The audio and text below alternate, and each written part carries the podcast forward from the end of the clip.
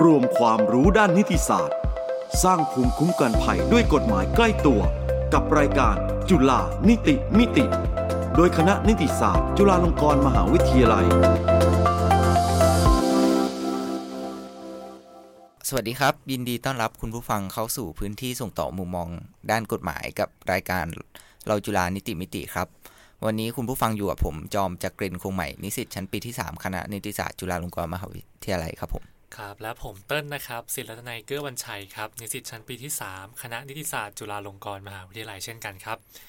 สำหรับรายการรอจุฬานิติมิติของเรานั้นนะครับเป็นพื้นที่ครับในการเปิดโลกทัศน์ส่งต่อมุมมองด้านกฎหมายนะครับจากบุคลากรในแวดวงกฎหมายที่สดใหม่กว่าเดิมครับ โดยรายการวิทยุนิติมิตินั้นนะครับจะออกอากาศทุกวันอาทิตย์ เวลา 11นาฬิกา5นาทีจนถึงเวลา 11นาฬิกา30นาทีทางจุฬา Radio Plus หรือสถานีวิทยุแห่งจุฬาลงกรณ์มหาวิทยาลัย FM 101.5เมกะเฮิรตซ์ครับ โดยรายการฬ.จุฬานิติมิตินั้นนะครับ จะเปิดโอกาสครับให้นิสิตคณะนิติศาสตร์เนี่ยได้เวียนกันมาเป็นผู้ดำเนินรายการในแต่ละสัปดาห์ครับผมก็สำหรับรายการในวันนี้มีชื่อตอนว่าการสอบสวนอุบัติเหตุในอากาศยานนะครับก็ฟังจากชื่อตอนอาจจะคิดว่าแบบดูเป็นเรื่องไกลตัวอะไรอย่างนี้ แต่ว่าจริง ๆ แล้วเนี่ยอย่างที่เราเห็นข่าวเมื่อต้นปีเนาะกรณีของ Japan Airlines หรือว่าข่าวอุบัติเหตุในอากาศยานที่ผ่านๆมา เราก็อาจจะสงสัยว่าเอ้ยเวลาที่เกิดอุบัติเหตุแล้วเนี่ยมันมีกระบวนการยังไงตามมาบ้าง แบบว่ามีกฎหมายอะไรที่เกี่ยวข้องบ้างครับครับผมก็เดี๋ยววันนี้นะครับ เราก็จะได้อ่ามาพูดคุยเรื่องเนี้ยกับตัวจริงในด้านนี้เลยเนาะจอมเนาะครับโอเคครับอะโดย เรานะครับได้รับเกียรติเนาะจากอ่าผู้ช่วยศาสตราจารย์ ดรภาวัตสัตยานุรักษ์นะครับรองคณะบดีคณะนิติศาสตร์ จุฬาลงกรณ์มหาวิทยาลัย สวัสดีนะครับ อาจารย์ สวัสดีครับ สวัสดีครับผมโอเค เดี๋ยวเราเพื่อไม่ให้เป็นการเสียเวลานะครับ ขออนุญาตเริ่มจากคำถามแรกเลยละกันนะครับ อาจารย์ครับได้ครับอยากอ่าทราบครับว่าที่มาที่ไปครับรวมถึงความสำคัญครับของการสอบสวนอุบัติเหตุของ อากาศยานเนี่ยนะครับ มันมีที่มาที่ไปยังไง แล้วก็สำคัญยังไงบ้างครับอาจารย์อ๋อโอเคครับ คืออันอันดับแรกเลยเนี่ยต้องต้องบอกก่อนว่าไอการเดินทางทางอากาศเนี่ยมันได้ชื่อว่าเป็นการปลอดภัยการเดินทางที่ปลอดภัยที่สุดเลยนะครับ มันก็มีขั้นตอนมาตรการต่างๆ ที่เข้มงวด แล้วก็ต้องเป็นไปตามมาตรฐานสากลนะครับ ทีนี้เนี่ย ก่อนที่เที่ยวบินหนึ่งหนึ่งเนี่ยจะทำการบินได้เนี่ย มันต้องมีขั้นตอนต่างๆ เยอะมากเลยที่ ทำให้มั่นใจได้ว่าอากาศยานมีความปลอดภัยแล้วก็ได้มาตรฐานนะครับ ทีนี้เนี่ยจริงอยู่ว่าตัวเครื่องบินหรืออากาศยานทุกเที่ยวบินเนี่ยนะครับ ก่อนที่จะขึ้นไปเนี่ยต้องอยู่สภาพที่เขาเรียกว่าสมควรให้เดินอากาศได้หรือภาษาอังกฤษเรียกว่า airworthiness ซึ่งมันก็ต้องผ่านการซ่อมบำรุงต่างๆ ให้ได้มาตรฐานตามรอบนะฮะนักบินลูกเรือต้องผ่านการฝึกอบรมตามหน้าที่ของตน ให้ได้มากที่สุดอย่างเงี้ยนะครับ แล้วก็ก่อนทำการบินก็ต้องขออนุญาตวางแผนการบินต่างๆ ว่าจะบินเส้นทางไหนที่ปลอดภัยที่สุด ทีนี้ที่อาจารย์พูดมาทั้งหมดเนี่ยเพียงเพื่อจะบอกว่าเอ่อในการเดินทางทางอากาศเนี่ยครับ มันมีเอ่อขั้นตอนระเบียบเยอะมากเลยนะครับ ที่ทำให้การเดินทางของเรานั้นปลอดภัย แต่ทีนี้เนี่ยเอ่อแน่นอนว่าของธรรมดาที่มันไม่มีอะไรที่เพอร์เฟกอยู่แล้วนะครับการเดินทางทางอากาศแม้มันจะ มีขั้นตอนเยอะมาก แต่ก็ยังสามารถมีเขาเรียกว่าจุด จุดอะไรก็ตามที่มันทำให้อาจจะเกิดอุบัติเหตุได้อย่างที่เราเห็นกันอยู่นะครับ อย่างเช่นในกรณีเมื่อต้นปีที่เมื่อกี้น้องถามมานะครับเรื่อง Japan Airlines เนี่ยเราก็น่าจะสงสัยกันว่า เอ๊ะทำไมอยู่ๆ เครื่องบินมาถึงมาชนกันบนรันเวย์ได้ใช่ไหม คือปกติแล้วเราก็ต้องเราก็ต้อง นึกอะว่าเครื่องบินจะกว่าจะลงจอดได้เนี่ยมันต้องเคลียร์รันเวย์แล้ว แล้วทำไมอยู่ๆมันมีเครื่องบินอีกลำมา มาชนกันได้เนี่ยครับอืมดังนั้นตอนเนี้ยเอ่อบรรดาผู้ที่เกี่ยวข้องก็พยายามจะหาสาเหตุกันอยู่นะครับ ว่ามันเกิดขึ้นได้อย่างไร ทีนี้พอมีเคสอาจจะเอ่อเคสอากาศยานเอ่อประสบอุบัติเหตุปุ๊บเนี่ยนะครับที่น้องที่น้องถามเนี่ย มันมันมีความจำเป็นอย่างมาก ถามว่าทำไมมีความจำเป็น ก็เพราะว่า มันมีขึ้นเพื่อหาสาเหตุของเหตุการณ์ที่เกิดขึ้น เพื่อป้องกันไม่ให้เกิดอุบัติเหตุที่เกิดขึ้นจากสาเหตุเดียวกันอีกในอนาคต อันนี้เป็น keyword สำคัญนะครับ เพราะว่า concept ที่ต้องทำความเข้าใจแต่แรกเลยของเรื่องนี้ก็คือว่า เราทำการสอบสวนเพื่อหาสาเหตุในการป้องกันเท่านั้นนะฮะไม่ได้มีวัตถุประสงค์หรือความมุ่งหมายที่จะหาคนผิดหรือเพื่อ ตำหนิติเตียนหรือหาผู้ชดใช้ในเหตุการณ์ที่เกิดขึ้นนะครับ เพราะว่าลองนึกสภาพตามดูว่าถ้าเกิดเราบุ้งแต่จะหาคนผิดเนี่ย มันอาจเป็นไปได้ที่มันจะมีการปิดบังข้อเท็จจริงต่างๆ เพื่อให้ตัวเองอย่าพ้นผิดอะไรเงี้ยนะครับทำให้เราไม่รู้สาเหตุที่แท้จริงที่เราอยากจะป้องกันนะครับ เพราะว่าดังนั้นเนี่ยเมื่อเราจะสอบสวนอากาศยานที่เกิดอุบัติเหตุขึ้นมาเนี่ยเพื่อหาสาเหตุเนี่ย ก็เพื่อป้องกันไม่ให้สาเหตุเดียวกันที่เกิดขึ้นเนี่ย มันเกิดขึ้นอีกนะครับ ในอนาคตครับอ๋อครับผมก็อย่างที่อาจารย์ได้พูดมา แล้วถ้าเป็นกรณีที่การสอบสวนอุบัติเหตุในอากาศยานเนี่ยมันมีหลักสำคัญยังไงบ้างครับอาจารย์หลักการสำคัญที่ต้องเท้าความนี้ก่อนก็คือว่ามันมีกฎหมายที่เกี่ยวข้องในในสองระดับนะครับ ระดับแรกคือตัวกฎหมายระหว่างประเทศ แล้วก็อีกระดับนึงก็คือตัวกฎหมายภายใน ในส่วนของกฎหมายระหว่างประเทศเนี่ยนะครับดูสัญญาที่เป็นตัวหลักเลยที่จริง ๆ เป็นดูสัญญาที่จำกัดดูแลเกี่ยวกับการบินพลเรือนระหว่างประเทศนะครับ ชื่อว่าอนุสัญญาชิคาโกว่าด้วยการบินพลเรือนระหว่างประเทศ ที่เรียกว่าชิคาโกคอนเวนชั่นนะครับไอตัวอนุสัญญาเนี้ยมันจะทำหน้าที่กำหนดหลักการต่างๆ เพื่อให้การบินพลเรือนระหว่างประเทศมีความปลอดภัย แล้วก็ รัฐภาคีหรือรัฐสมาชิก ซึ่งรวมถึงประเทศไทยเราด้วยเนี่ยก็มีหน้าที่นะหรือภาษากฎหมายเราเรียกว่าพันธกรณีเนี่ยนะครับในการนำหลักการที่ชิคาโกคอนเวนชั่นระบุไว้เนี่ยนำไปปฏิบัติ ก็คือเช่นการออกกฎหมายภายในการตั้งองค์กรต่างๆ มากำกับดูแลนะครับ ทีนี้เล่าไปเดียวก็คือว่าด้วยความที่การบินพลเรือนเนี่ยมันมีรายละเอียดมากนะครับ เราจะเห็นได้ว่ามีเทคโนโลยีต่างๆ แทบกฎหมายแทบจะตามไม่ทันแล้วเนี่ยเพราะมันพัฒนาไปไวมากเนี่ยนะครับ ก็เลยมีไอเดียว่าเอาพวกรายละเอียดดีเทลต่างๆเนี่ยเอามาบรรจุไว้ในภาคผนวกหรือ annex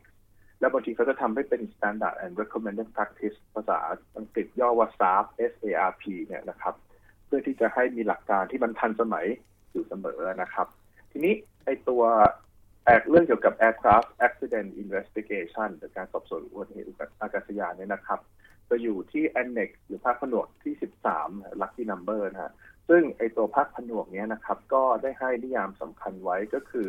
อย่างเช่นคำว่าอากาศยานอุบัติเหตุแปลว่าอะไรก็คือแปลว่าเหตุการณ์ที่เกิดขึ้นในระหว่างการปฏิบัติงานของอากาศยาน โดยที่เหตุการณ์นี้ส่งผลให้บุคคลเสียชีวิต หรือบาดเจ็บสาหัส ซึ่งบุคคลดังดังกล่าวนี้จะต้องอยู่บนอากาศยาน หรือสัมผัสโดยตรงกับอากาศยาน หรือได้รับผลกระทบจากกระแสไอพ่นหรือเจ็ต เอนจินเนี่ยของอากาศยานนะครับ โดยที่อากาศยานต้องได้รับความรุนแรงถึงขั้นโครงสร้างหรือลำตัวเนี่ยต้องได้รับการซ่อมแซม หรือบางทีสูญหายหรือเสียหายขั้นจนจนกระทั่งต้องต้องต้องเขาเรียกภาษาภาษาอังกฤษว่า written off ก็คือก็คือจำหน่ายทิ้งนะครับส่วนการบาดเจ็บสาหัสตัวแอนเด็ก13นะครับก็บอกว่าเป็นการบาดเจ็บของร่างกายที่ต้องเข้ารับการรักษาในโรงพยาบาลมากกว่า 4 ชั่วโมง 48 ชั่วโมง หรือมีร่างกายบาดเจ็บถูกไฟไหม้อะไรประมาณนี้นะครับดังนั้นตัวอันนี้เล่าให้ฟังแค่ตัวสำคัญสำคัญคือคำตัวนิยามนะครับ ทีนี้อันนั้นคือในระดับระหว่างประเทศเนาะเขาก็จะมีหลักการที่ที่ที่บอกไปขั้นต้นนะครับสำหรับกฎหมายไทยนะครับอของเราเนี่ยมี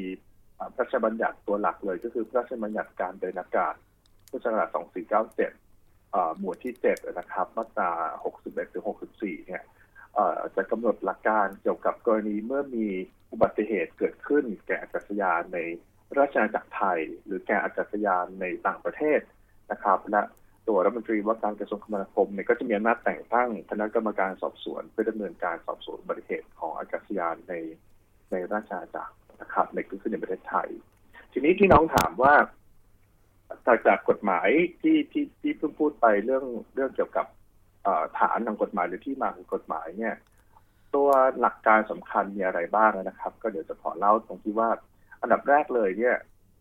การสอบสวนอากาศยานอุบัติเหตุเนี่ยครับ เป็นการดำเนินการร่วมกันนะคีย์เวิร์ดคือ cooperation ระหว่างหลายฝ่ายนะครับ stakeholder ต่างๆ ที่เกี่ยวข้องนะครับ เพราะอะไรเพราะว่าเราต้องการ know how เราต้องการ ความรู้ความเชี่ยวชาญจากผู้ผู้มีเกี่ยวข้องทั้งหลายนะครับ ทีนี้ผู้เกี่ยวข้องมีใครบ้าง อันดับแรกเลยเนี่ยสภาพหลักก็คือรัฐที่อากาศยานนั้นเนี่ยเกิดอุบัติเหตุ ภาษาอังกฤษเราใช้คำว่า state of occurrence นะครับ ที่มัน occur ขึ้นเนี่ยนะครับ ก็เป็นเจ้าของพื้นที่ดังนั้นก็ต้องมีบทบาทแน่นอนในการสอบสวนนะครับรัฐที่สองกลุ่มที่สองก็คือรัฐที่เป็นทำหน้าที่ออกแบบแล้วก็ผลิตอากาศยานนะครับ อาจจะเป็นรัฐเดียวกันก็ได้ หรือเป็นคนละรัฐก็ได้นะครับคนรัฐที่ออกแบบก็คือรัฐที่มี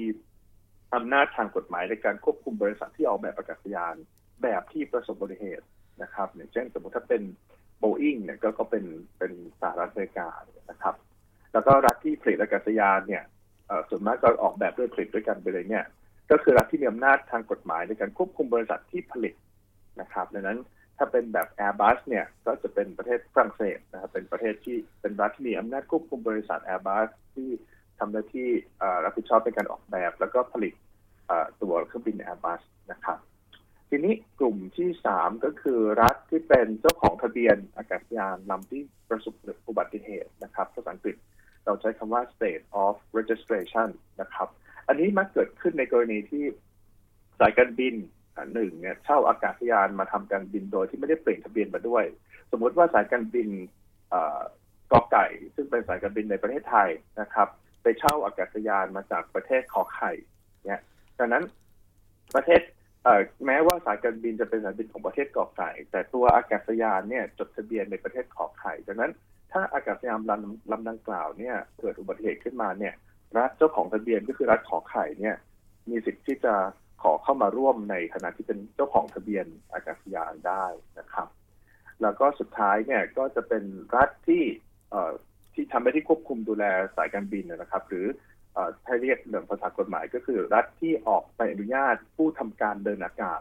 ภาษาอังกฤษเราใช้คำว่า Air Operator Certificate หรือ AOC นะครับ ดังนั้นถ้าเป็นสายการบินที่ตั้งขึ้นในรัฐ A เนี่ยรัฐ A ก็จะ ได้รับการแต่งตั้งเข้ามาร่วมด้วยเนี่ยที่รัฐที่เป็นผู้ออกใบอนุญาต AOC ให้กับสายการบินนะครับอันนั้นคือดูว่าเจ้าภาพมีใครบ้างนะครับทีนี้เนี่ยเมื่อกี้พูดนะว่าเจ้าภาพหลักก็คือรัฐที่อากาศยานนั้นเกิดเหตุนะครับ ดังนั้นถามว่าทำไมตัวรัฐที่เกิด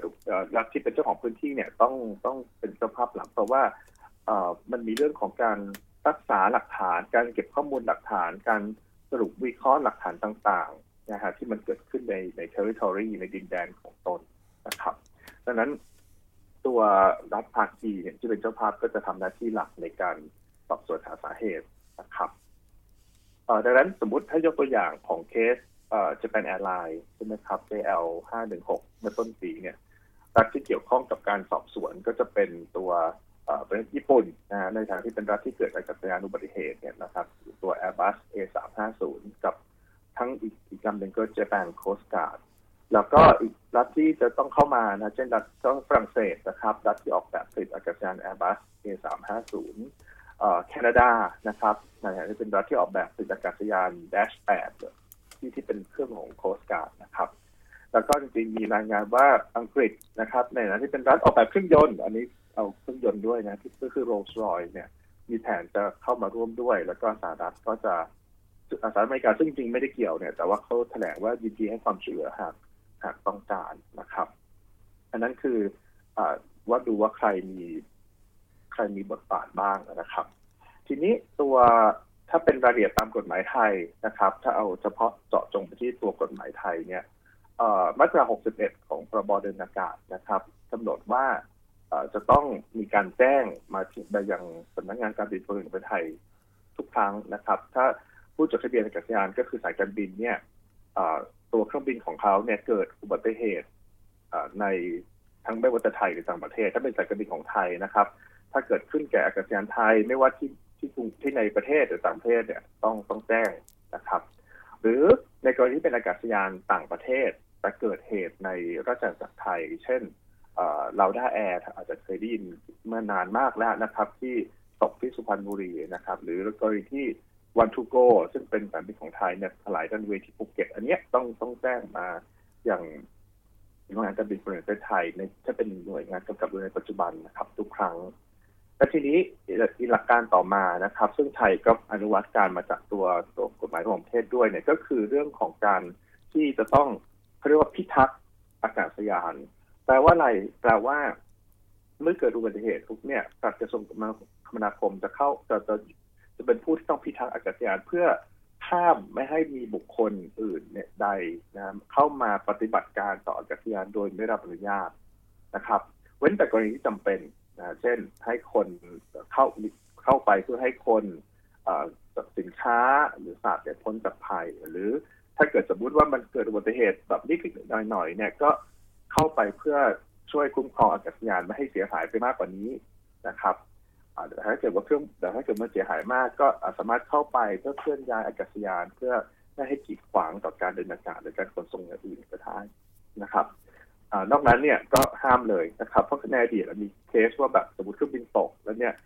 มีชาวบ้านเข้าไปยังซักเครื่องบินเพื่อเอาแก้วแหวนเงินทอง ขโมยเอาไว้ง่ายขโมยภาษาภาษาอังกฤษคือ looting เนี่ยนะครับ เพื่อ เอาเอาของมีค่าของผู้โดยสารที่ที่เสียชีวิตเนี่ยเอาไปเป็นของตนอย่างเงี้ยนะครับ แล้วก็สุดท้ายก็คือมาตราที่เกี่ยวข้องก็คือมาตราคือสามนะครับ ที่รัฐมนตรีว่าการกระทรวงคมนาคมเนี่ยจะเป็นหน้าแต่งตั้งกรรมการนะครับ ซึ่งปัจจุบันก็มีคำสั่งกระทรวงคมนาคมนะครับ แต่งตั้งคณะกรรมการอยู่ด้วย แล้วก็มีอำนาจหน้าที่สอบสวนอุบัติเหตุนะครับทำให้รวบรวมบันทึกวิเคราะห์ข้อมูล นะครับ จากโดยเฉพาะยิ่งจากตัวไอ้กล่องดำหรือ flight recorder นะครับ แล้วก็สามารถตั้งผู้เชี่ยวชาญจากstakeholder ต่างๆที่รัฐต่างๆ ที่ว่าไปเมื่อกี้นะครับได้ แล้วก็แน่นอนต้องทำรายงานนะครับทำรายงานส่ง แล้วก็สิ่งสำคัญเลยที่ต้องไฮไลท์ก็คือว่าจะต้องมีข้อเสนอแนะนะครับ ที่เป็น lesson learn เอาไว้ง่ายนะครับ เพื่อเพื่อให้ไม่เหตุการณ์ที่ลักษณะเดียวกันเนี่ยเกิดขึ้นอีกใน อนาคตครับ ประมาณนี้ครับ ครับผมก็ถ้าคือถ้าฟังกันนะครับ จากจากจากคำตอบของอาจารย์ภาวัตนะครับ คือก็จะเห็นเนาะว่าเออในในความเป็นจริงเนาะอ่ามิติของกฎหมายที่เกี่ยวข้องกับเรื่องนี้คือมันมีทั้งมิติภายภายในประเทศ แล้วก็มิติภายนอกเนาะซึ่งถ้าเจาะลงไปในรายในรายละเอียดที่ที่ค่อนข้างสำคัญเนี่ยคือจะเห็นได้ว่าเออคือมีรายละเอียดเยอะ แล้วก็มีความยิบย่อยพอสมควรเลยนะครับ ซึ่งก็เออคิดว่าน่าจะน่าจะเหมาะสมแหละกับกับกับการนำมาใช้ในการควบคุมดูแลความปลอดภัยของอากาศยานนะครับโอเคครับอาจารย์ก็เดี๋ยวคำถามต่อไปนะครับ เป็นคำถามที่ทางเราอยากรู้มากเลยครับว่า อยากให้อาจารย์ครับลองยกตัวอย่าง หรือว่าเล่าปัญหาคร่าวๆให้เราฟังหน่อยครับผม ในแง่ของตัวบทกฎหมายนะครับ หรือว่าจะเป็นในแง่ของการบังคับใช้กฎหมายที่เกี่ยวกับการสอบสวนอุบัติเหตุของอากาศยานครับ อาจารย์ว่าเออมันมีตัวอย่างาปัญหาบ้างไหมครับ อาจารย์ หรือว่ามันมีแบบเรื่องที่มันน่าปรับปรุงหรือยังไงอย่างนี้บ้างไหมครับ อ่าดีครับเออจริงๆจะได้เล่าเล่าตัวอย่างจริงๆเล่าเป็นตัวอย่างที่เกิดขึ้นและเป็น lesson learn ดีกว่า เพราะว่าจะได้เผื่อเผื่อผู้ฟังอาจจะเคยเคยคุ้นๆกรณีต่างๆนะครับเอ่อถ้าย้อนกลับไปในปี 1977 นะครับ อาจจะเคยได้ยินเกี่ยวกับกรณี Tenerife Airport นะครับที่ที่มีเครื่องบิน 747 สองลำนะลำ KLM ลำหนึ่งกับกับแพนแอมลำหนึ่งเนี่ยชนกันบนนันเวย์นะครับ ทีนี้เนี่ยไอ้เรื่องนี้เล่าคร่าวๆก็คือว่า ตัวเครื่องบินเครื่องบินเนี่ยมันมันใช้รันเวย์เดียวกัน ตอนนั้นมันมีเหมือนสนามบินมันมีคับคั่งมากนะครับ เพราะว่าอากาศไม่ดีทีนี้เครื่องบินลำหนึ่งเนี่ยเขาก็เลยเขาก็เลยใช้รันเวย์เดียวกัน ในการให้เครื่องบินแท็กซี่ไปถึงปลายรันเวย์แล้วก็หมุนเครื่องกลับมาเพื่อ take off ทีนี้เนี่ยในเครื่องบินลำที่เตรียมจะ take off หรือ KLM เนี่ยนะครับเขาก็รอตั้งลำนะ ส่วนเครื่องบินอีกลำหนึ่งที่แท็กซี่ตามมาเนี่ยยังไม่ทันจะพ้นจากรันเวย์แล้วเปิดว่า ในการสื่อสารระหว่างนักบินกับหอบังคับการบินเนี่ยมันไม่เคลียร์นะครับ ไม่เคลียร์ตรงที่ว่าตกลงจะให้เครื่องบินที่เตรียมตั้งลำจะเทคออฟเนี่ย ให้บินขึ้นได้หรืออยังนะครับ ในถ้าเป็น lesson learned จากเหตุการณ์นี้ก็คือว่ามันมีการใช้คำว่า take off เนี่ย บ่อยครั้งจนทำให้นักบินเข้าใจผิดว่าว่าเครื่องบินเครื่องบินได้รับการเคลียร์ให้ take off ได้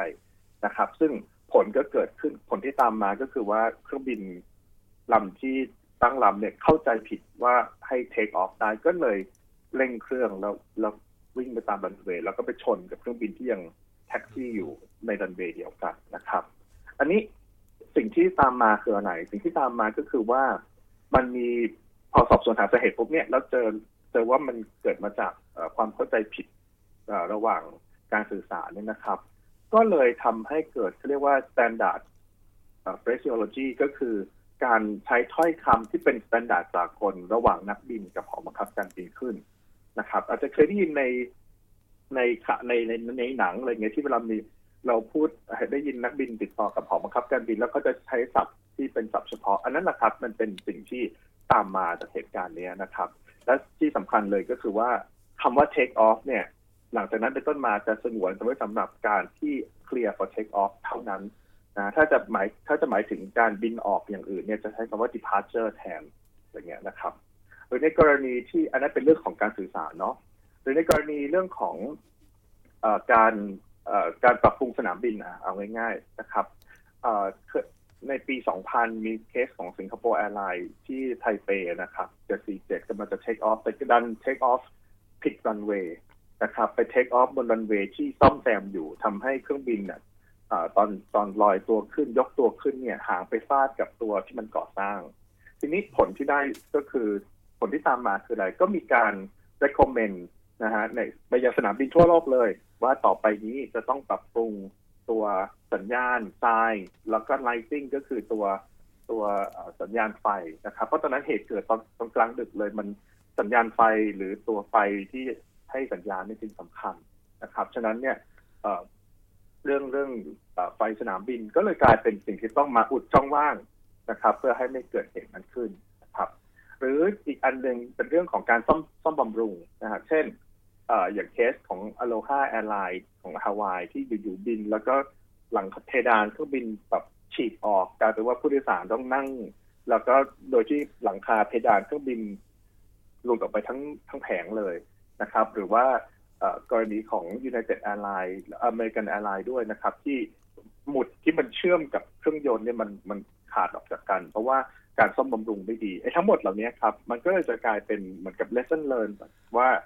พอเราสอบสวนอุบัติเหตุอากาศยานแล้วเราได้ผลว่าอ่าเป็นเพราะสัญญาณไฟสนามบินไม่ดีอ่าเป็นเพราะการสื่อสารไม่ดี หรือเป็นเพราะการซ่อมบำรุงไม่ดีเป็นต้นเนี่ยนะครับ มันก็เลยทำให้เอาสาเหตุเหล่านี้มาปรับปรุงเพื่อให้ แล้วก็ใส่เป็นใน procedure ต่างๆ ของของนักบินหรือผู้เกี่ยวข้อง เพื่อป้องกันไม่ให้เหตุต่างๆ เหล่านี้เกิดขึ้นอีกในอนาคตครับ ประมาณนี้ครับยกตัวอย่างคร่าวๆครับ ขอบคุณครับอาจารย์ ก็สำหรับวันนี้ก็เราก็ได้รับความรู้เยอะมากเลยครับ รวมถึงเราก็ได้เห็นด้วยว่า เออ ไอ้กฎหมายเกี่ยวกับการสอบสวนอุบัติเหตุในอากาศยานเนี่ยมันสำคัญยังไง แล้วมันช่วยป้องกันอ่าเหตุ ที่จะเกิดในอนาคตยังไง รวมถึงเราก็จะได้เห็นภาพด้วยว่าหลังจากเกิดอุบัติเหตุแล้วเนี่ยกระบวนการมันจะเป็นอย่างไรบ้างนะครับ ก็ครับครับผมก็คือโดยส่วนตัวนะครับ คือหลังจากได้ฟังแล้วเนาะคือก็จะรู้สึกนะครับว่าเออจริง ๆ แล้วเนี่ย ในเรื่องเนี้ยมันก็ค่อนข้างเป็นเรื่องใกล้ตัวกว่าที่เราคิดเนาะเออเออจริง ๆ แล้วก็เป็นเรื่องที่ อ่า เราควรจะทำความเข้าใจ ใช่ใช่ครับผมโอเคครับ ก็เดี๋ยวสุดท้ายนี้นะครับ ต้องขอขอบคุณผู้ช่วยศาสตราจารย์ ดรภาวัตสัตยานุรักษ์นะครับ รองคณะบดีคณะนิติศาสตร์ จุฬาลงกรณ์มหาวิทยาลัยที่ได้ให้เกียรติมาให้ข้อมูลกับเราในวันนี้นะครับ อาจารย์ครับผมครับยินดีมากเลยครับครับผมโอเคครับสำหรับคุณผู้ฟังนะครับที่สนใจติดตามรายการรอจุฬานิติมิติ ของเราย้อนหลังนะครับ สามารถติดตามได้ที่ www.law.ac.th หรือช่องทาง YouTube ครับ ช่อง Law จุฬา Channel ได้นะครับ ครับ แล้วก็ในสัปดาห์ถัดไปนะครับ จะพบกับหัวข้ออะไร แขกรับเชิญจะเป็นท่านไหน รับรองว่าน่าสนใจไม่แพ้สัปดาห์นี้แน่นอนครับ แล้วพบกันได้ที่รายการเราจุฬานิติมิติ ออกอากาศทุกวันอาทิตย์เวลา 11นาฬิกา5นาทีถึง 11นาฬิกา30นาทีหรือสถานีวิทยุแห่งจุฬาลงกรณ์มหาวิทยาลัย FM 101.5เมกะเฮิร์ครับสำหรับวันนี้เราทั้งสองคนต้องขอตัวลาไปก่อนนะครับ สวัสดีครับ กลับมาติดตาม สาระความรู้ และเรื่องราวที่น่าสนใจของวงการกฎหมาย กับรายการจุฬานิติมิติ โดยคณะนิติศาสตร์ จุฬาลงกรณ์มหาวิทยาลัย ทุกวันอาทิตย์ 11 นาฬิกา ทางจุฬา Radio Plus FM 101.5 MHz